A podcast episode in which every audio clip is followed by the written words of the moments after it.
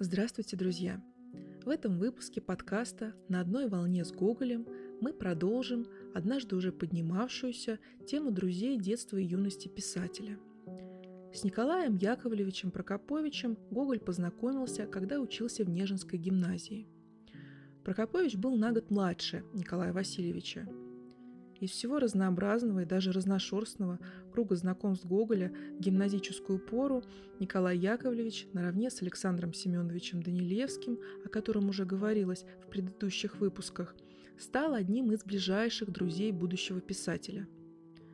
Однокашники вспоминали Прокоповича как доброго и отзывчивого мальчика, который благодаря веселому нраву везде становился душой компании – а с легкой руки Гоголя он получил ласковое прозвище «Красненький» за его румяный цвет лица. Общее увлечение литературой и театром только укрепили эту дружбу.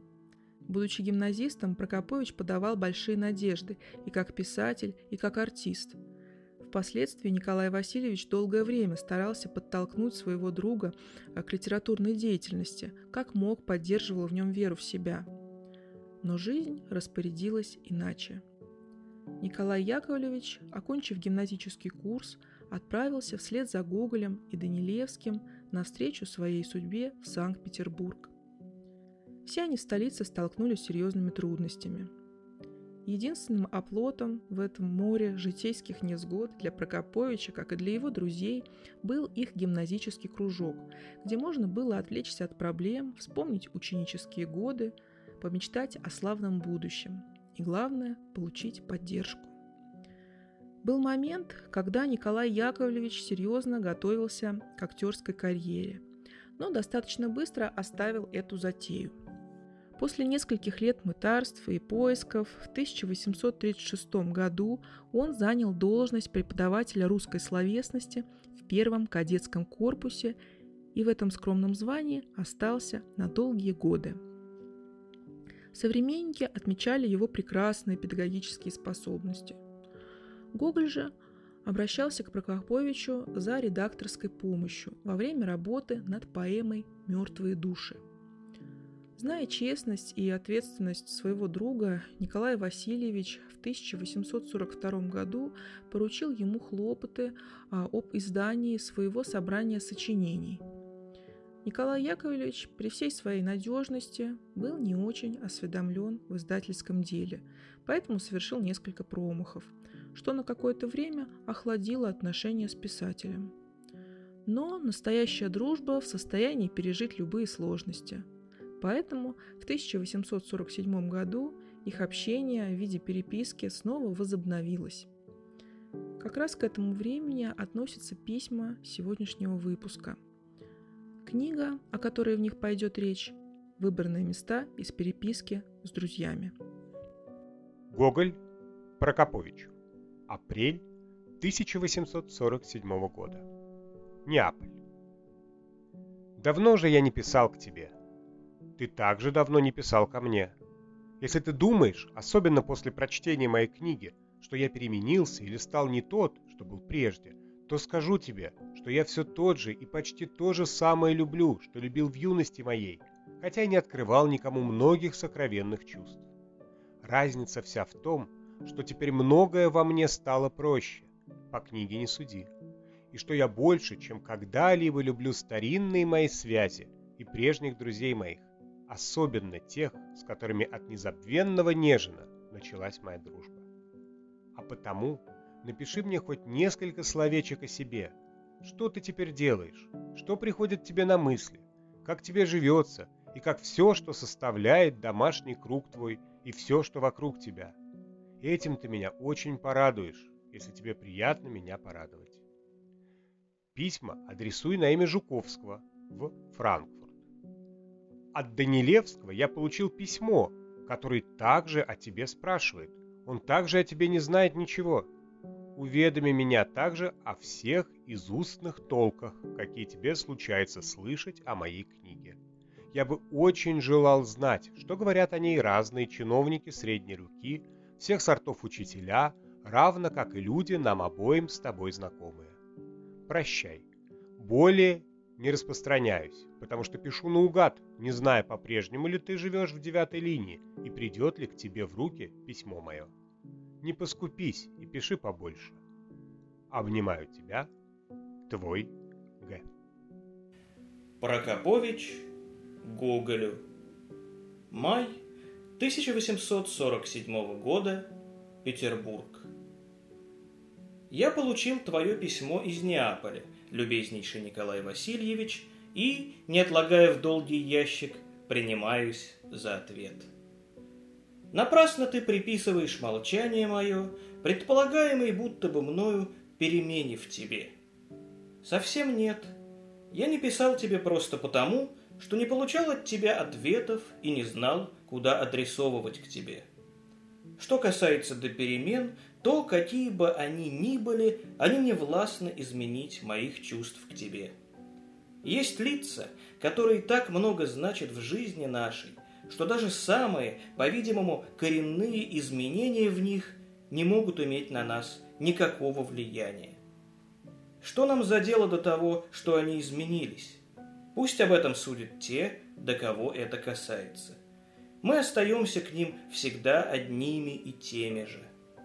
Ты один из немногих людей, которым жизнь и обстоятельства поставили меня именно в такое отношение.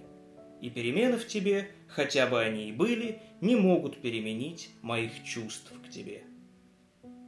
Ты просишь меня сообщить тебе изустные толки о твоей последней книге между чиновниками средней руки и всеми сортами учителей. Признаюсь, теперь всего менее ожидал я подобной просьбы от тебя. Что имело смысл и значение в отношении прежних твоих сочинений, то в настоящем случае похоже, по моему мнению, на какое-то бесполезное любопытство. Ведь подобного рода книга может быть написана или вследствие убеждения, или вследствие неубеждения. В первом случае, что тебе за дело до толков чиновников всех рук и учителей всех сортов? Дело твое сделано, слово сказано. Слово сказано не для одного доставления приятного занятия уму и вкусу.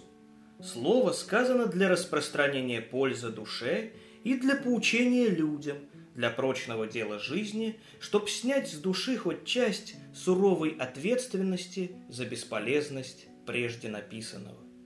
На что же тебе знать невинную болтовню чиновников за преферансом или мимоходом сказанное слово бедным труженикам науки? Что в них тебе? Им не ускорить созревание плодов посеянного тобою слова, да и не замедлить его, не эти толки важны для творения, имеющего значение, какое ты сам указал ему. Для творения, вылившегося из глубоко убежденной души в минуты ее просветления. Для него важны не толки, а беспристрастный суд и правдивый приговор будущей истории литературы русской. Во втором случае, то есть если книга твоя написана вследствие неубеждения, опять-таки не могу понять, к чему тебе знать различные толки. Книга, говорят, раскуплена, а такое известие удовлетворительнее всех толков. Но все это я сказал так, между прочим, а желание твое исполню, и что знаю, то сообщу без утайки. Повторяю только, что это ни к чему не поведет и не послужит, разве только для удовлетворения любопытства. Ни одна из книг, выходивших на русском языке, не производила таких разнообразных и противоположных друг другу толков в той части публики, мнением которой ты интересуешься, как твоя переписка. Но все это разнообразие можно разделить на три категории, имеющие, в свою очередь, различные подразделения – Одни считают тебя не больше, не меньше, как святым человеком, для которого так и распахнулись двери рая в будущей жизни, покупают твою книгу и, следуя твоему совету, дарят ее нуждающимся в благодати или в хлебе насущном. Другие приписывают издание твоих писем расчету. В этом классе встречается более всего подразделений, и догадки о целях руководивших тобою, идут от простой денежной выгоды до таких соображений и планов, какие тебе, конечно, и в голову не могли прийти. Третьи относят все к расстройству твоего здоровья и оплакивают в тебе потерю гениального писателя. Ты пишешь, что Данилевский спрашивает тебя обо мне, не имея от меня никакого известия. И тут та же причина моего молчания. Я не знаю, где он. Он не отвечал на последнее письмо мое. Куда же я буду писать? И дурно, что ты не написал мне его адреса. А между тем я все там же, на том же месте, в том же уголке, который некогда радушно принимал тебя и готов всегда принять, если только ты не побрезгуешь в нем приютиться. Благодарю тебя за вопрос твой о моем житье-бытие и о моих домашних. Живем понемногу, по крайней мере, здоровы. Число детей не превышает, слава богу, полдюжины. Нужды кое-что и превышают. Ну да что об этом? Весь твой Прокопович.